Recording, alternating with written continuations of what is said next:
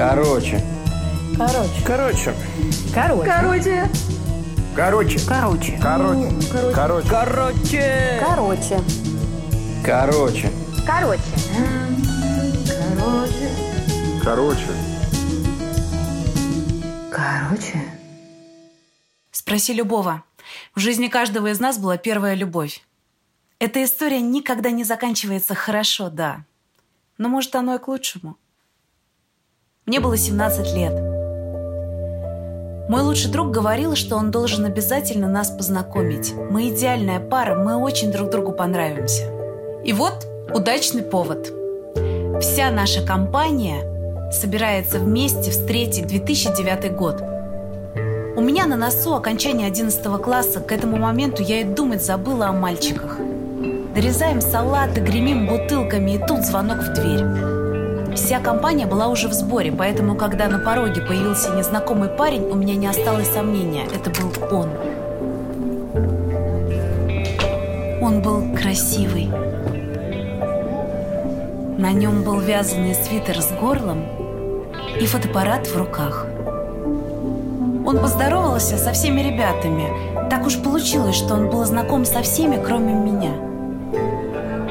Я Маша, а я Саша. Шампанское, бой курантов, музыка, выключенный свет, галдеж, сигареты, танцы.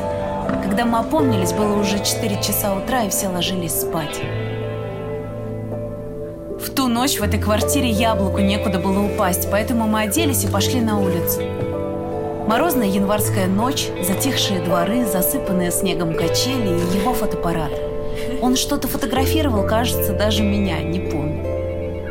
Помню, что когда мы все же вернулись домой, мы уснули за столом на кухне. Когда я открыла глаза, его уже не было.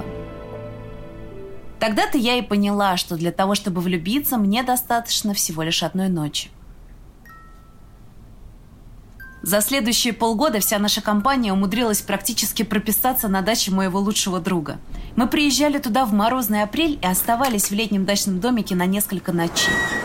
Катались туда на электричках весь дождливый май, отмечали дни рождения наших друзей, воровали оконные рамы, вывески деревенских магазинов, учились плеваться в длину и ели жареную картошку с яйцами. Мы были такие счастливые. На даче всегда играла музыка и горел костер. Моя жизнь поделилась на две половины. С одной стороны, я была прилежной одиннадцатиклассницей, которая старалась сдать все экзамены и поступить на журфак МГУ. Вторая моя половина была уже крепко-накрепко прикована к нему. Я помню, что перед сдачей экзаменов, к которым я так основательно готовилась, я поняла, что не помню ничего. Все мои мысли были заняты моей любовью – это как попасть в шторм под одну большую волну. Ты пытаешься выплыть, но сил не хватает. И ты поддаешься сильнейшей стихии, собирая по дороге все возможные камни, обдирая спину о кораллы, тебя колошматит в разные стороны. Но ты уже знаешь, ты совершенно ничего не сможешь с этим сделать. За маем пришел жаркий июнь. С горем пополам я сдала все экзамены гремел выпускной вечер. Мы украли со стола все бутылки шампанского, танцевали, пели песни, курили на задворках школы, много смеялись, запускали в небо воздушные шары, стоя на крыше нашей школы. Его не было в Москве. Он уехал в Питер к своим родственникам. Я написала ему последний СМС еще дома, где я оставила свой телефон – когда праздник окончился, мы счастливые пьяные шли вместе с одноклассниками пешком к метро. Представляете, каково было мое удивление, когда на ступеньках метро Серпуховская я увидела Сашу. Он стоял с рюкзаком и большим букетом белых роз. Ах, знаете ли вы вкус безусловного счастья? Это был он – все ужасы выпускного класса позади. Мои друзья рядом. Впереди целое лето, оно принадлежит только нам. Будет дача, будет море, будет и поступление в институт, но это еще так далеко. Самое главное, что тот, кого ты любишь, он здесь. Он рядом с тобой. мне было 17 лет. И мне казалось, что это навсегда.